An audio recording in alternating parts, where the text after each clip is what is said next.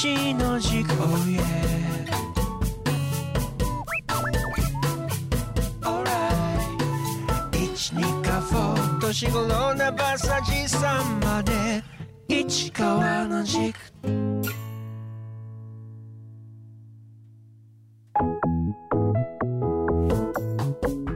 三河市長市川裕二が旧上郷小学校の元放送室スタジオ一軸からお届けします。恋のエッセイ市川の軸硬い話からソフトな話まで。その思いの軸を自らの言葉でお届けしたいと思います。こんにちは。三河市長の市川裕二です。こんにちは。アシスタントの永田香乃子です。市川さん今日もよろしくお願いします。お願いします。さあ、えー、前回からですね新年度でリニューアルいたしました。この番組の新コーナー。今日はその2回目となります。ニカホの声を聞かせてこのコーナーではあるテーマにちなんだ3名のニカホ市民にお集まりいただき座談会を事前に収録いたします。そしてその様子を市川さんに聞いてもらいながらテーマについてさらにおしゃべりしていきます。今回のテーマは前回に続いてニカホと子育て。ということで今まさに子育て中の3人の方によるお話です。どんな3人かをおさらいいたしますと昨年9月にオランダ人のご主人と1歳なる息子さんと移住してきたばかりの亀崎真美さん。2人目上郷地区にある自宅でマッサージのお仕事をしながら農家を営むご主人とともに3人の子供たちを育てている佐々木泉さん3人目はニカホ市のヒーローのスーツアクターをされていて高校生の娘さんを持つシングルファザーの佐藤智隆さんこの3人でしたね。えー、前回はそれぞれの子育てについてのお悩みなどを伺ってきましたが今回は皆さんにニカホで子育てをしていてよかったなと思うことを伺いました。さあどんな話が出てくるか市川さん。これも楽しみなんですけども。そうですね、えー、さあ聞き手は番組スタッフの矢吹文子さんです。では後編お聞きください。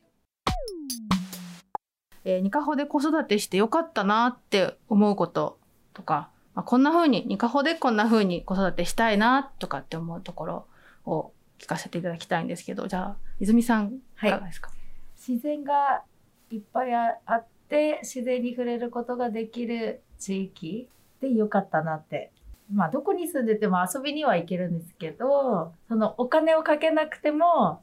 遊べる山だったり、海だったりっていうのが、で、それが常日頃接してれるっていう地域っていうのが私はすごくいいなって思います。自分も、あの、泉さんと同じで、誘惑するものはあんまないじゃないですか。自然もあるし、人、人もすんげえ優しいし、医療、医療関係もすんげえ優しいし。医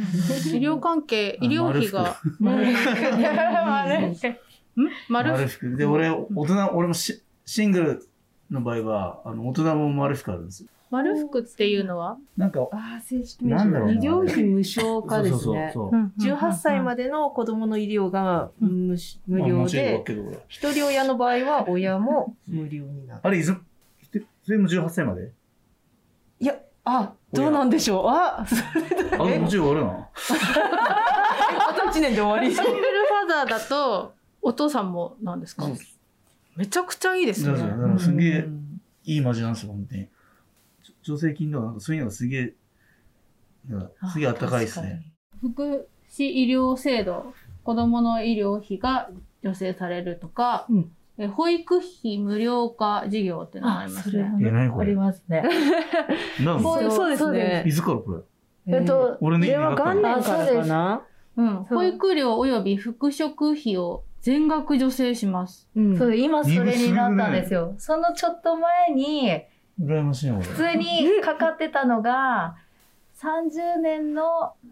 何月までに3人目以降を産むと、そこはタダになりますよだったのが、うん、今はもう1人目からみんなタダみたいな。だからちょうど私3人目産んだ時がそれに当てはまって、3人目だけがタダだったんですけど、今はもう1人目からタダになっちゃったから、わーおみたいな。タダですね。うん、それすごいありがたいです。胃が星だからでしょ？そうそうそうそう。0歳から入れられるしね。うん。そこは本当にありがたい。私も0歳から入れたから、保育園だからね。うん。幼稚園だとダメだっけ？いや、今は全部。あ、子供園になったそうそうそう、子供園になって全部無料ですね。すごいですね。すごいですね。子育てが前向きになりますね。そう、しやすいですね。こういうことわかんない人いっぱいいるそう、そうなんですよ。いざやっぱりね、子供についたとかないと。知る人いっぱいいれば多分、もっと住む人増えるかも。またそうかもしれないですね。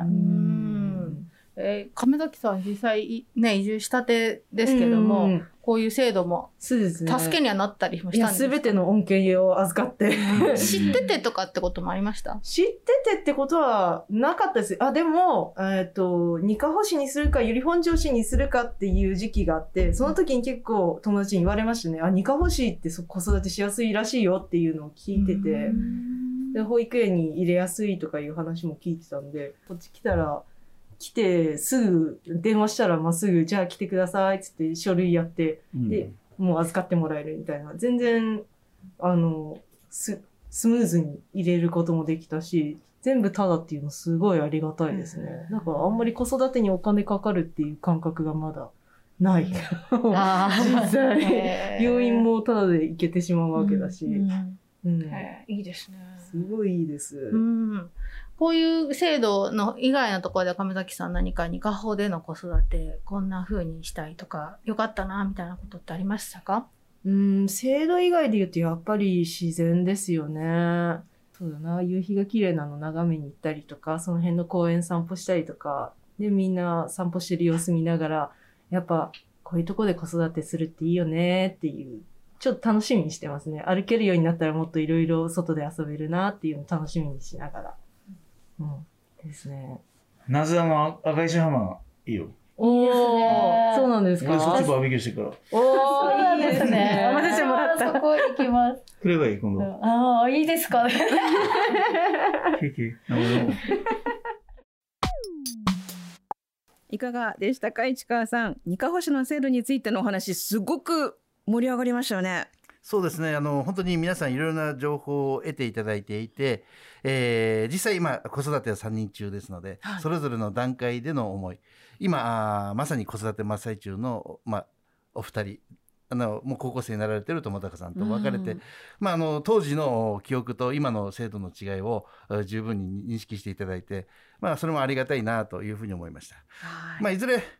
あのー、3社に共通しているのは私どもの制度は整えてるけどなかなか情報発信が、えー、なかなか難しいできてないなということについては改めて、えー、知る機会になりました、えー、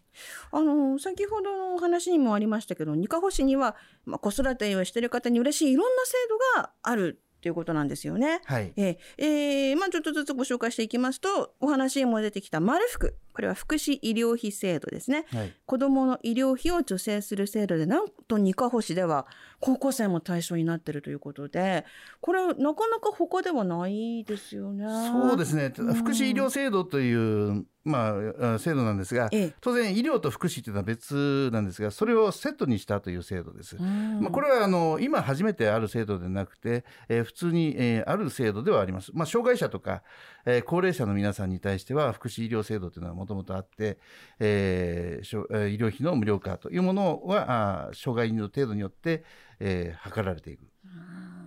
でただあの子どものですね幼児期から乳幼児からあるいは小学校中学校についてあるいは高校については、えー、それぞれの段階で、えー、自治体の独自の取り組みですので、はい、やられているところやられてないところがあるということですね。はい、まあ、私どもは高校卒業まで子どもたちが、えー、大人になるまでやはり、え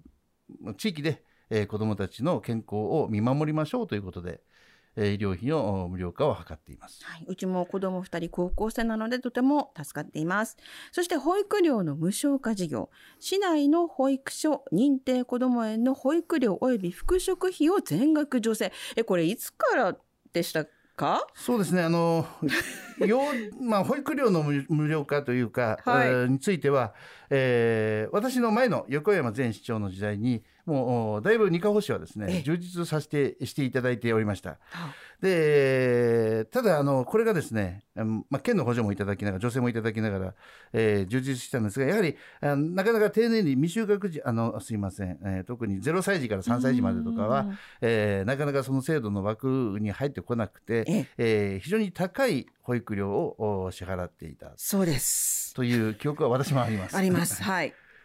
羨ましいです、本当に。はい、ええでこれが要するに子育て時期っていうのは働く親御さんたちの年収もそれほど高いわけではない。うんだけれども子育てににかかる費用が他の部分にかかる費用もある住宅居住費もありますしね。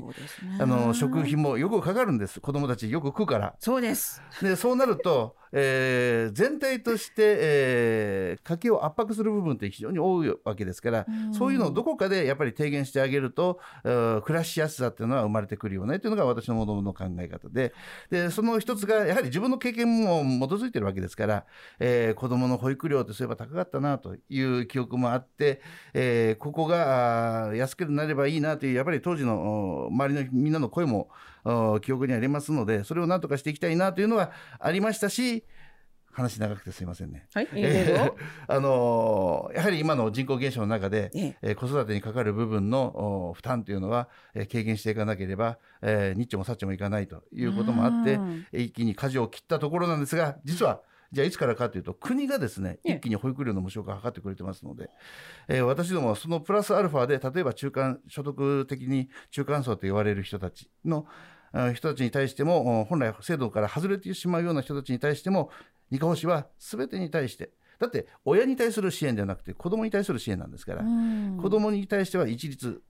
機会均等でなければならないという考え方で、うん。はい。えー取り組みますので全員が無料になるという制度に仕上げてあります。はあ、タイムスリップして15年前に あったらな、ええ他にもですね子育てファミリー支援事業などまた健やか子宝祝い金。第2子以降の新生児に祝い金を支給。こんなのもあったんですね。あります。はい。ええ知らなかった。まあここら辺はですね、はい。あのー全国一律どこでも皆さんやっている制度で、ええ。で私あまり 正直言うとそこら辺の制度に対する効果事業効果っていうのはあまり感じてなくてですね、えーちょっと見直しを図りたいなとも思ってるところなんですね。ほうほうほうほうもっといい制度に衣替えしたいとあいうふうに思ってますね。はい、まあ、こういったニカホシの制度もたくさんありますし他にもお話の中に出たニカホは自然もあって人が良くてっていういろんなお話ニカホで子育てしてよかったなっていうことがたくさんあったんですけどもやっぱりでもついこう私の立場としてはこうニカホシが設けてくれてる手厚い制度こちらの方にこう重点を置いて聞いてみたいなと思うんですがこういった制度たくさん設けられたのは今市川さんからもお話もあったような理由だと思うんですけどももうちょっと詳しく教えていただけますか？あの制度的にはですね、ええ。私あの子育て支援策っていうのは特に子育て支援策っていうのはパズルと一緒だと思ってるんですね。パズル、でいろいろな支援をいろいろと作るんですけれども、ええその支援の内容が段階先ほど言ったような子育てのいろんな段階の中でうまくうー揃ってなければ、うん。あの断絶してしまうと、その時どその時の自分の子育てのその時にどういう支援があるかというのは皆さん非常に興味があります。だから自分に関係ないとなかなかあのアプローチしてくれないのでアクセスしてくれないのでなかなかそこら辺を考えた時にやっぱりパピースはうまくはめ込まれてなければならないということでいろいろな制度を作っています。でどういう制度があるかっていうのはここでちょっと今資料持ってないから、えええーいっぱいありすぎて私も言えないんですけど。でその中で今日のお話の中で少しちょっと気になったのは、ええ。えー皆さんえー、ニカホは自然がいっぱいでいいねってそういう子育てしやすいねというこそういう自然はいいんですがそうじゃなくて、えー私が気をつけてるのは子どもたちを中心としたグループ世代の人たちが集まれる場所集まって、えーいろいろな話をしたりあ一緒に遊んでみたりママ友になったりとかいうようなことができる空間づくりが必要だろうというふうに思っています。はい。でそのそういうふうに思っているからこそ今屋内運動施設まもなくオープンするんですがその横に、えーちょっとお私ども二カ市にしては背伸びをしたぐらいの子育てが遊べるスペースをお作っています。それも無料で使えるようにはい。しています。それでその中でいろんな人たちが交流しながら、えー子育て先ほど言ったような悩みそれぞれの段階での悩み事を話し合える場所だったりいろいろな情報をつかめ、えーなかなか情報わからないという人たちいますのでその場で情報を提供しながらアクセスできるような仕組み作りをしていったりというような要は集まる場所がまず必要だということの考え方がありますので、ええ。まあ、あの自然が豊かでえー遊び暮らしやすいというのはそれは皆さんの価値観の中でいいんですけれども、行政の役割としてはそうじゃなくてうん野放しにするんじゃなくて集まれる空間づくり集える場所づくりが行政には必要だろう私は市を運営していく上では必要だろうということで今取り組みをしているんだということもちょっと話として付け加えておきたかったなと思ったので話させていただきました。はい、ありがとうございます。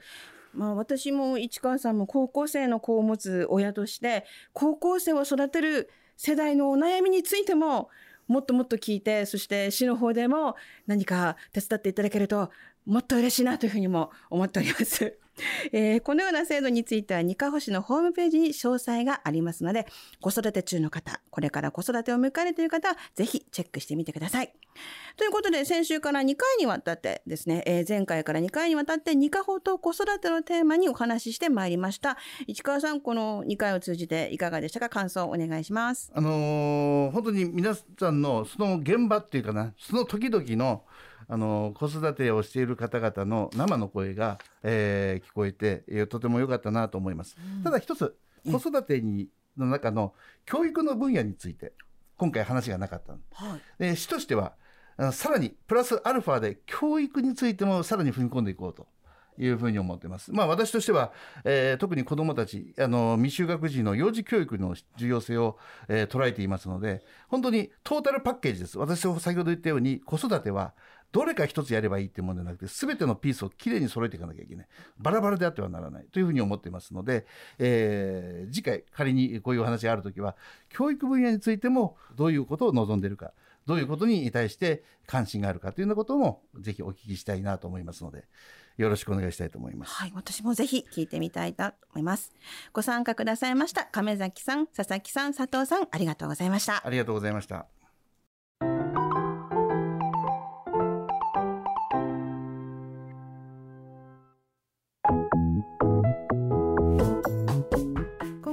別れのお時間となりました。市川の軸は iTunes や Spotify のポッドキャストからもダウンロードできますのでお聞き逃しないようにぜひフォローしてください。そしてこの番組では市川市長に聞いてみたいという質問募集しております。メールの件名に市川市長に聞いてみたいことと書いてお寄せください。ラジオネームお住まいのご記入もお忘れなくお願いします。メールアドレスはすべて小文字で studio 数字で129スタジオ一軸アットマークニカホのほかにドットコム。ご質問はホームページでも受け付けています。すべてひらがなでニカホのほかにで検索してください。それでは皆様、素敵なニカホライフをお過ごしください。お送りしたのは市川裕二と永田かの子でした。ナバ。またね